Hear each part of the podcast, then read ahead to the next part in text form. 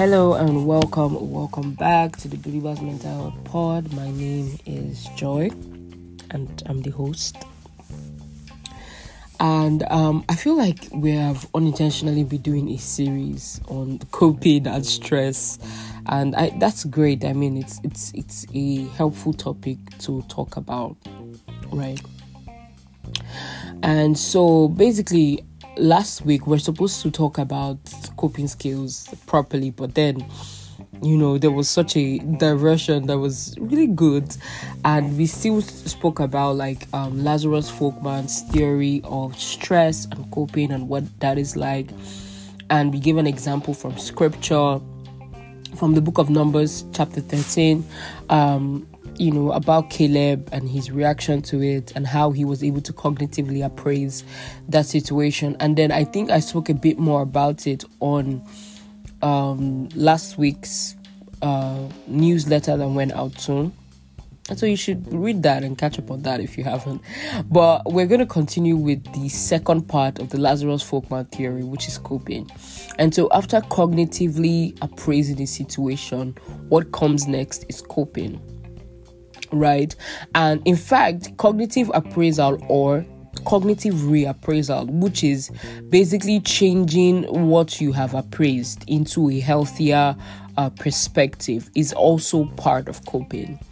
But like ultimately, I would divide coping skills into healthy and unhealthy. Un- unhealthy coping skills. And that already is bad because I hate to put things in categories where, you know, this is healthy and this is unhealthy. But the truth is, um, for coping skills, I feel like those uh, or that category can fit in well because of the context of yes, I mean, this is bad for you, you shouldn't do this. But also, still, I mean, you know, anyway.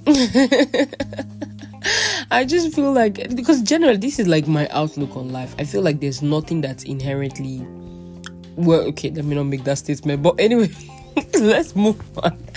And so people fit in some, but the thing is, uh, the thing is, I feel like everything exists on a spectrum, sort of. And so this thing, when it's done at level six, can be bad. But if it's done at level two, it can actually just not be bad. Because, for instance, we have different types of coping skills. Again, this is just a category like healthy and unhealthy, da da da da da. But under those healthy, under those unhealthy, there are different types of coping skills. Uh, a healthy coping skills, somebody can say problem focused coping skills are healthy. So, problem focused coping skills focus on the problem and how you can basically solve it. But that can quickly become unhealthy, don't you think? If you are let's say you are the type to problem focus it can become unhealthy if you just harp on that. And you're doing it at the level 10 where it just seems like you're not even taking time to see how this affects you. You're not even taking time to see how this you know the emotions that come with it and you're just moving like oh let me just focus on the problem let me just get it done and you know let me just get it done and let me just get it done Let me, you know and you're doing that and you're operating on that level i guarantee that it can't become unhealthy real quick. Because if you're not focusing on your emotions and if you're just trying to bury them down and just focus on the problem every time in a way where it becomes almost obsessive then that also is an issue right? And so it can quickly become unhealthy, and that's why I say things always exist on a spectrum, right? But ultimately, I feel like what um should I say what matters? but yeah, what matters to um or what matters when it comes to coping skills is that it is number one, it does not um make you indulge in in any harmful um, activity. So, how to know a good coping skill is number one, it doesn't make you indulge in any harmful activity. If your coping skill is to drink, you might not even realize that this is what you've been doing. And no, I'm not talking about how to build healthy coping skills, I'm just talking about how to identify healthy coping skills in this episode. If your coping skill is to drink or is to eat or is to take any substance, whatever it might be, whether it's a good substance like food or it's a harmful or can be a harmful substance like alcohol or drugs or whatever, that definitely is not a healthy coping skill. If you always find yourself where you're faced with stressful situations and what comes to your mind is to ingest something, it is a red flag. You know, the red flag should be beaming pom pom pom pom pom by now. Number two, to identify a coping skill that is not good for you is if that coping skill makes you avoid the problem totally. Now, there's a difference between um, giving yourself space to reassess the situation or giving yourself space to feel the emotions that come with it. But if you are faced with, and this is one where me I fall into, I love to avoid, oh gosh it's too sweet. But it's obviously I've got to learn how to not do that because that would that is not helpful and that has not been helpful so far in my life. So if that comes that this is your next response is I'm just gonna skedaddle, I'm just gonna run away from this. And it's not as if you're running away from this to come and meet it later, is that you really would just love if it just disappears. you know that you really would just love if if it just you know goes away or something like that. So i mean um to a large extent that shows that it's it's it's an unhealthy coping skill because your coping skill should not um be focused on avoiding the problem totally or avoiding the situation totally or using the same example of caleb or deciding that i'm never going to go to Canaan, I'll just go back home to Egypt. Like that is not a helpful coping skill and it, it can never be helpful for you.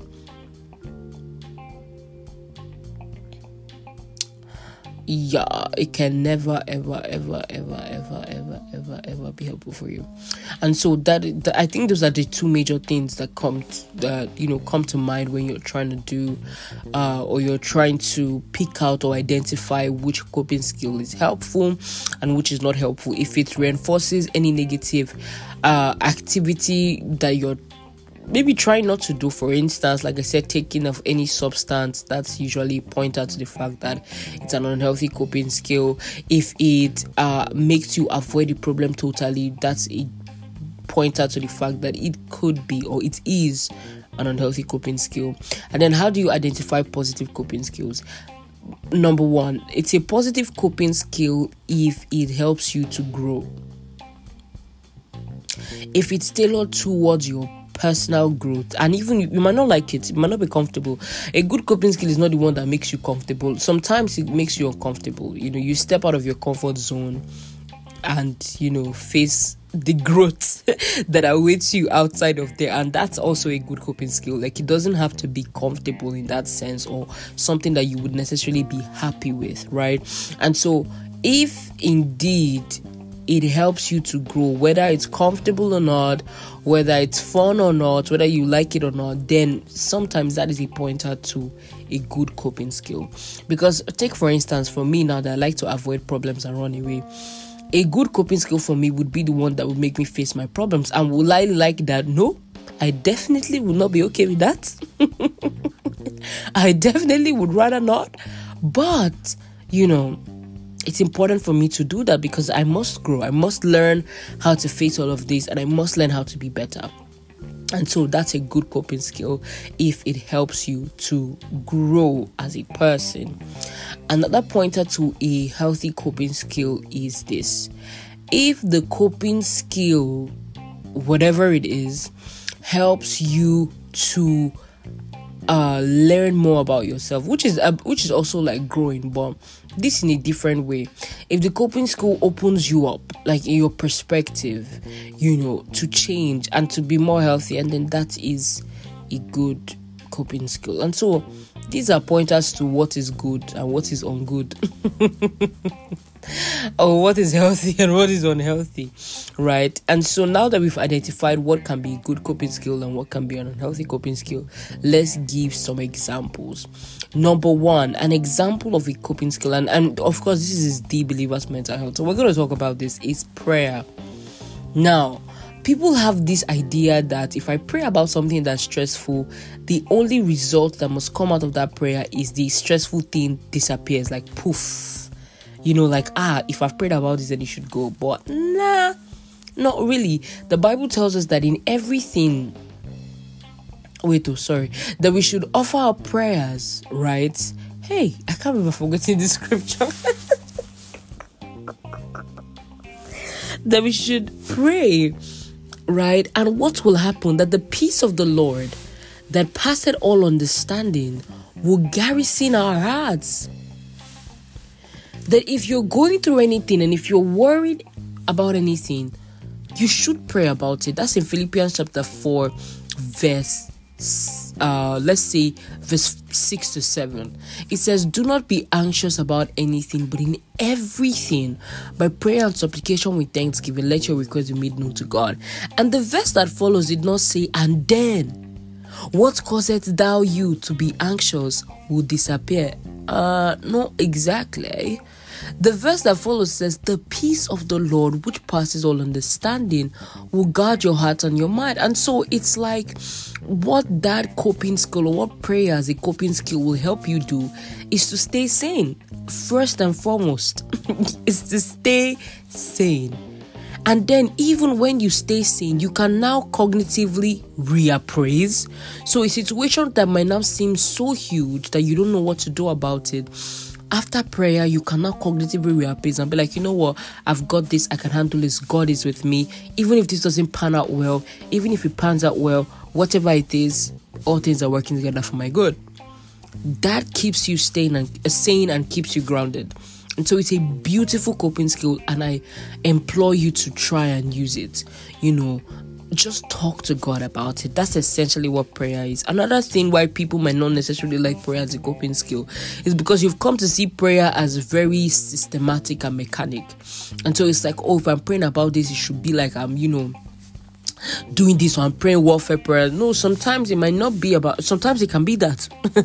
it can very much be that, you know. But also sometimes it can just be talking to God about it essentially that's what prayer is. And so that is one coping skill i will recommend. Um it's something i'm also learning to do. Remember like even in my relationship with god right i try to run away a lot of times and and it's like why you know? Sometimes. It's so funny because sometimes i would because usually just because of how i am and the people i surround myself with i can have like prayer meetings. And i will come and pray and i will try to avoid the situation that is really causing me trouble. And i'll just i'll just be like you know i'm praying i'm praying strong prayers. I don't know if you can relate to this. And then eventually I will still, I will still have to, you know, like even if I try to run away the place of prayer, it's, I still end up. Uh, how do I talk? How do I put it? Anyway, basically, you can't be avoidant in prayer. That's just what I want to talk about. Maybe I should do an episode on that. but anyway, prayer is one coping skill that I would recommend. The next coping skill that I would recommend is sitting with your emotions. Now, people feel like sitting with your emotions or having an emotion focused coping skill is bad, but I tell you, it is not bad. Sometimes, just by listening to your emotions, it's like, no, right now I need to either focus on something that'll make me happy or I need to maybe do some self care or I need to journal about it. Journaling is great, right? And it's a good way to you know to focus on your emotions and to know exactly how you're feeling about the situation it can be helpful and it can help you grow. And remember, I said one sign of a healthy coping skill is that what it points you to know more about yourself. It can definitely help you grow. It can definitely know more about yourself because when you understand what what takes you, you will do better with emotional regulation. But if you continue to avoid your emotions because oh it's too heavy, it's too this, and I get that sometimes emotions can be too heavy, and that's why it's good to talk to somebody about it. And you know, at the Believers Mental, we're open, we're here for you every time, every day, and so journaling is a great way for emotion focused coping skills. It's so amazing.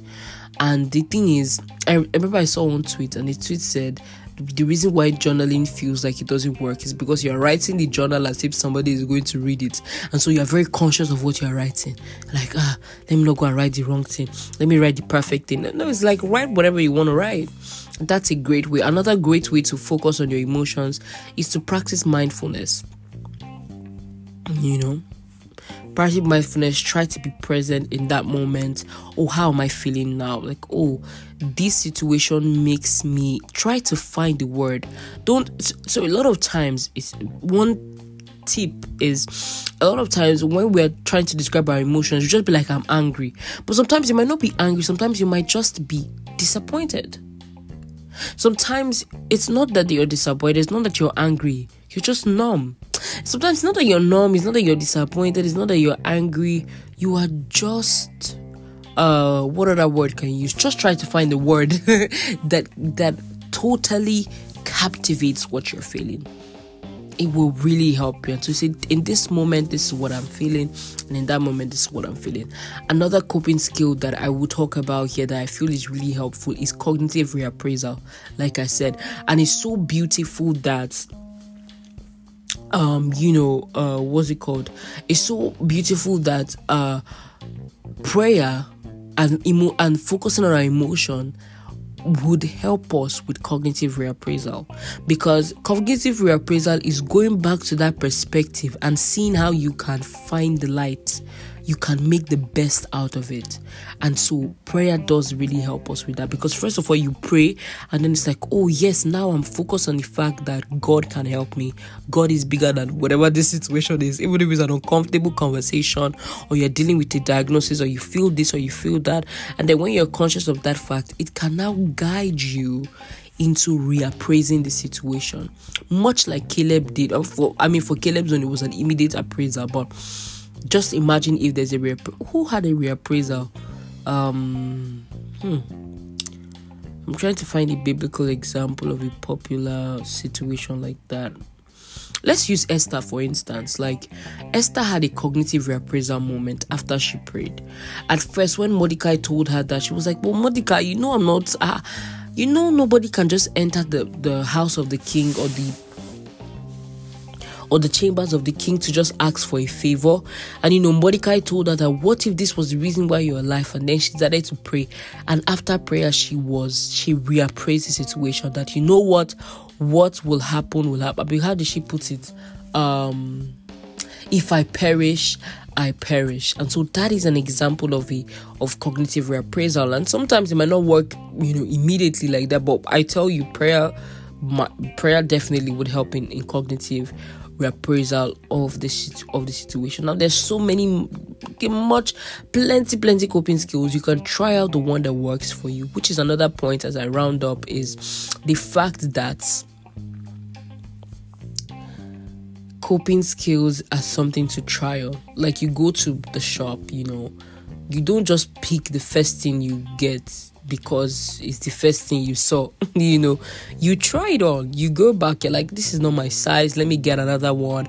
Oh, journaling is not for me. Let me do another one. Oh, it's like I don't really like to pray at this moment, but I tell you, see, with prayer, I just try to do it. I, you might not like it, but try to do it. But you know, let's say you don't actually like to do it and it's not for you. You can say, okay, you know what, I like to pray when I'm more calmer and everything. Maybe, maybe, maybe the beautiful thing is that there are many examples of coping skills and there are different types of coping skills and i'm sure you would find one that works for you i remember the, how you would judge if it should be for you is you know by the two points that I raised earlier of the pointers of why or pointers of what is an unhealthy coping skill and pointers of what is a healthy uh, coping skill. And so that brings us to the end. Next episode, we'll talk about how to change your coping skills, uh, which is something I'm still trying to hack. So that should be interesting. uh, see you next week. Thank you for listening.